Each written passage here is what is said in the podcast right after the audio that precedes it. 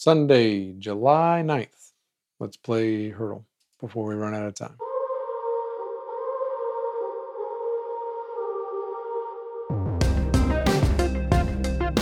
Today's song is Photograph by Ed Sheeran. Photograph. Look at this. No, but man, there's some awesome other songs of Photograph. Obviously, Nickelback, which I just gave you a wonderful taste of. Def Leppard Photograph. I know. Ed Sheeran Photograph. 2014. Okay, man, there's a lot of little things about this song. One was on the X album, which technically it's actually called X, but it means multiply. And I've also seen him say he calls it times because each one is a little math symbol that he just kind of completed with addition, subtraction, multiply, and divide. Okay, so this song was 2014. Man, Ed Sheeran is still as big as they come. I just saw where they had where John Mayer opened for him in Boston, which was pretty awesome. As a friend and like helping him out because I think his his opener couldn't do it or got sick or something. Anyway, last minute fill in John Mayer opening, which is pretty good. But um, Ed Sheeran is number three overall on Spotify. And I mean, this song is in the billions club, like 1.5. He has others that are even on this album that are in the two and a half, almost three billions club. Ed's got like a majority of like the top 10 or 15 all time songs on Spotify. And he's number three still right now overall. I think number one is still The Weeknd, which I can't figure out. He just, he has such an insane streaming fan base. It's not even funny. I know he's in a show right now, but like, and he did the Avatar music too, but like, he doesn't like have a brand new album out like Ed Sheeran or Taylor Swift or Miley Cyrus, who are the other in like the top four right now. But like to me, when Taylor Swift puts out a new album, is on this mega tour, even if the new album is just like a Taylor version of one of the old ones, she changed a lot of the lyrics or some of the lyrics on this one. And even that wasn't enough to propel her past the Weeknd. That's crazy. All right, back to Ed Sheeran. So he wrote this with Johnny McDaid, who is the guitar slash piano player, backup vocalist for Snow Patrol. And Johnny has written a ton of stuff with Ed Sheeran. In fact, I think the lion's share of all of his catalog, Ed Sheeran's, was written with the guy from Snow Patrol. This one they wrote on the road because there's a funny story where, and I don't know if I have this correct, but I think they finished the song in Denver, like where he wrote the words to the song.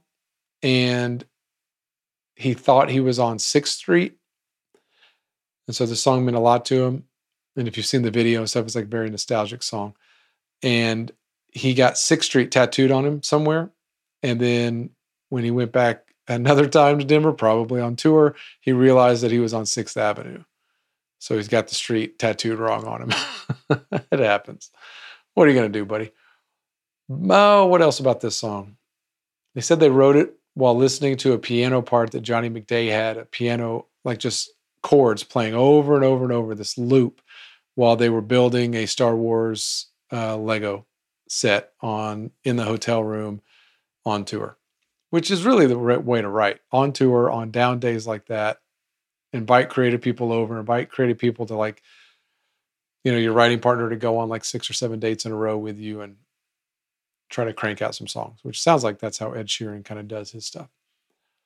This was another really weird song that I don't know if a lot of people know this part, but there was a major, major lawsuit around this song too. So he just successfully defended the Shape of You one. This one he settled. And he said in the Shape of You lawsuit that he regretted settling. So someone came out, they wrote this in 2012. They made it onto this album released in 2014. 2011, some other guy had a song called Amazing. I've listened to it. There's some similarities, but man, it is, I, I don't think it's that good of a. Um, I've heard way worse. I'll say that.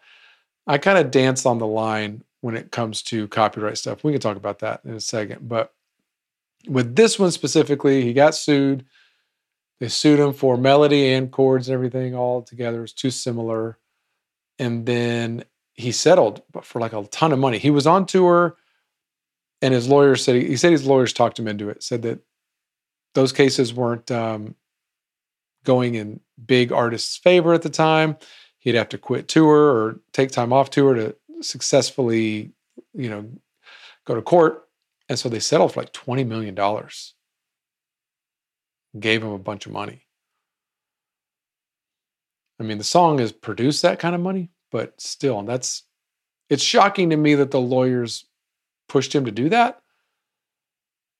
I don't know. That's shocking because to me, you take your chances. If if 20 million's the settling point, I just think that's way, way, way too much. Anyway, so this is where I land on this stuff. When it comes to chords and the vibe and the feel of a song, I don't think that can be copyrighted. And that's what Ed Sheeran was really fighting in this Shape of You lawsuit, the last one. There are only there's a finite amount of chords that can be played in a certain amount of order and at certain speeds and over millions of years. Yeah, we've doubled up and it doesn't matter because the melody and the lyrics and so many other things that are going to come into play if you write uh, you know your own authentic song that it will not be at all like it. Well, yes, if you stripped off all the lyrics and then just put the chord progressions over it just on an acoustic guitar, oh my goodness, that sounds so similar.